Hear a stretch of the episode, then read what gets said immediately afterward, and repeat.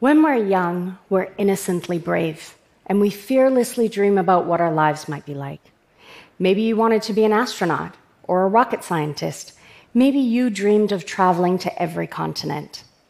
Since I was very young, I dreamed of working for the United Nations in some of the most difficult countries in the world. And thanks to a lot of courage, that dream came true. But here's the thing about courage it doesn't just appear whenever we need it. It's the result of tough reflection and real work involving the balance between fear and bravery. Without fear, we'll do foolish things. And without courage, we'll never step into the unknown. The balance of the two is where the magic lies, and it's a balance we all deal with every day. First, a word about my fancy wheels. I haven't always used a wheelchair. I grew up like many of you, running, jumping, and dancing. I love to dance.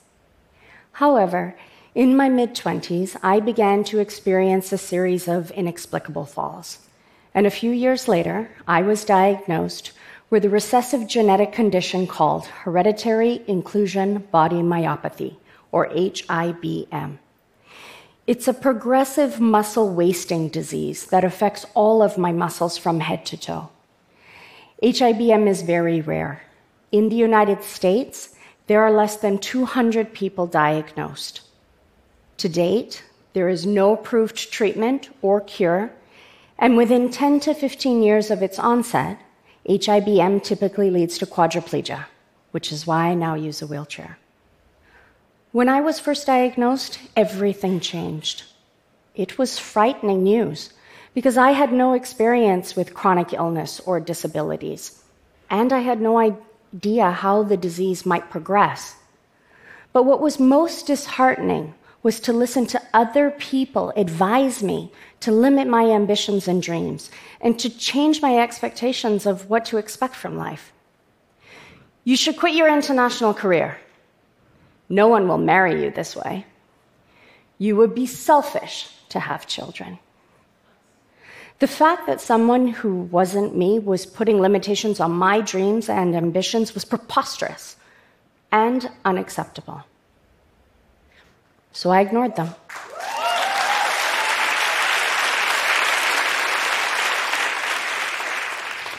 I did get married, and I decided for myself not to have children.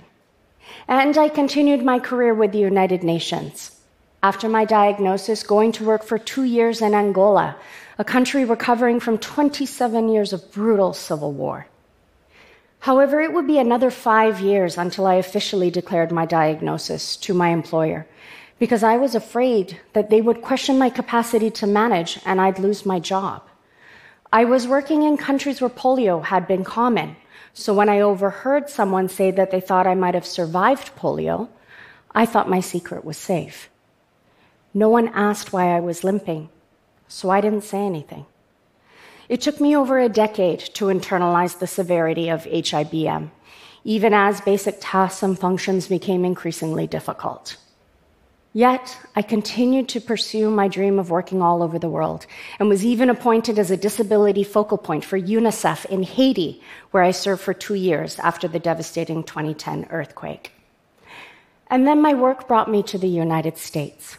And even as the disease progressed significantly and I needed leg braces and a walker to get around, I still longed for adventure. And this time, I started dreaming of a grand outdoor adventure. And what's more grand than the Grand Canyon?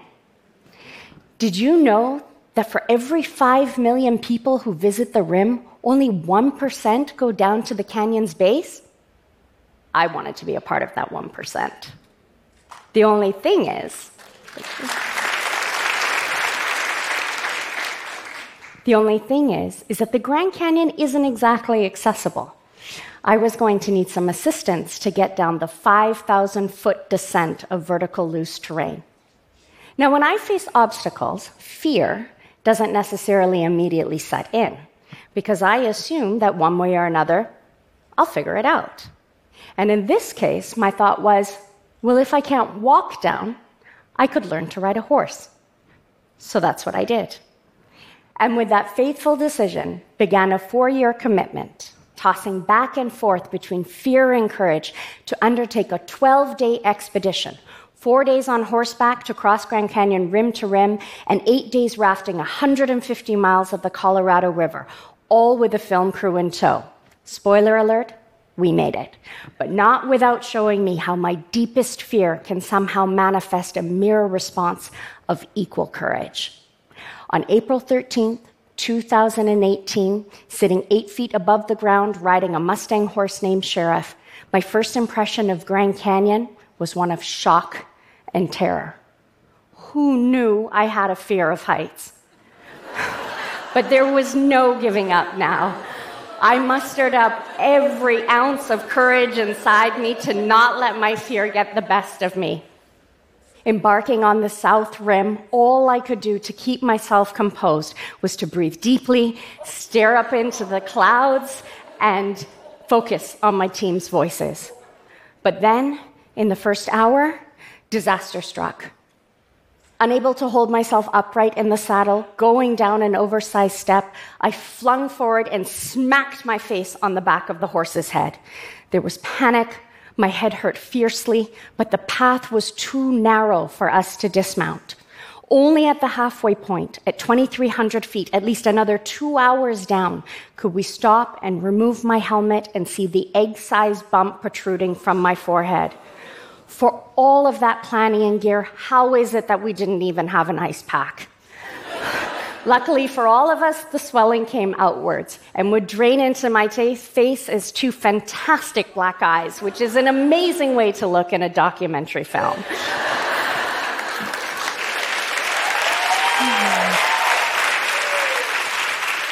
This was not an easy, peaceful journey, and yet that was exactly the point.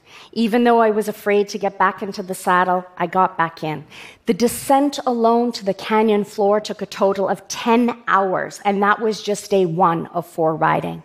Next came the mighty rapids. The Colorado River in the Grand Canyon has some of the highest white water in the country. And just to be prepared in case we should capsize, we'd practice having me swim through a smaller rapid. And it's safe to say it wasn't glamorous. I took my breath in the wrong part of the wave, choked on river water, and was unable to steer myself. Yes, it was scary, but it was also fantastic. Waterfalls, slick canyons, and a couple billion years of bedrock that seemed to change color throughout the day. The Grand Canyon is true wilderness and worthy of all of its accolades.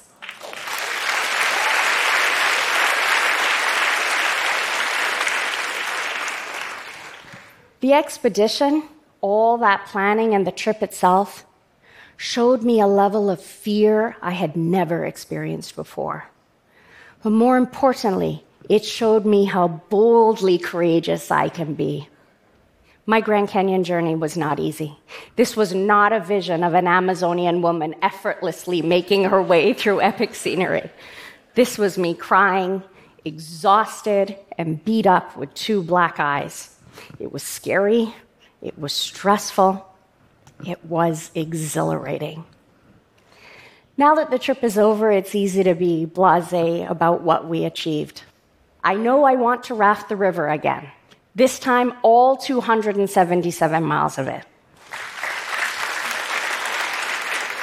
But I also know that I would never do the horseback riding part again. it's just too dangerous. And that's my real point. I'm not just here to show you my film footage. I'm here to remind us all that life is really just a lesson in finding the balance between fear and courage, in understanding what is and what isn't a good idea. life is already scary, so for our dreams to come true, we need to be brave. In facing my fears and finding the courage to push through them, I swear my life has been extraordinary.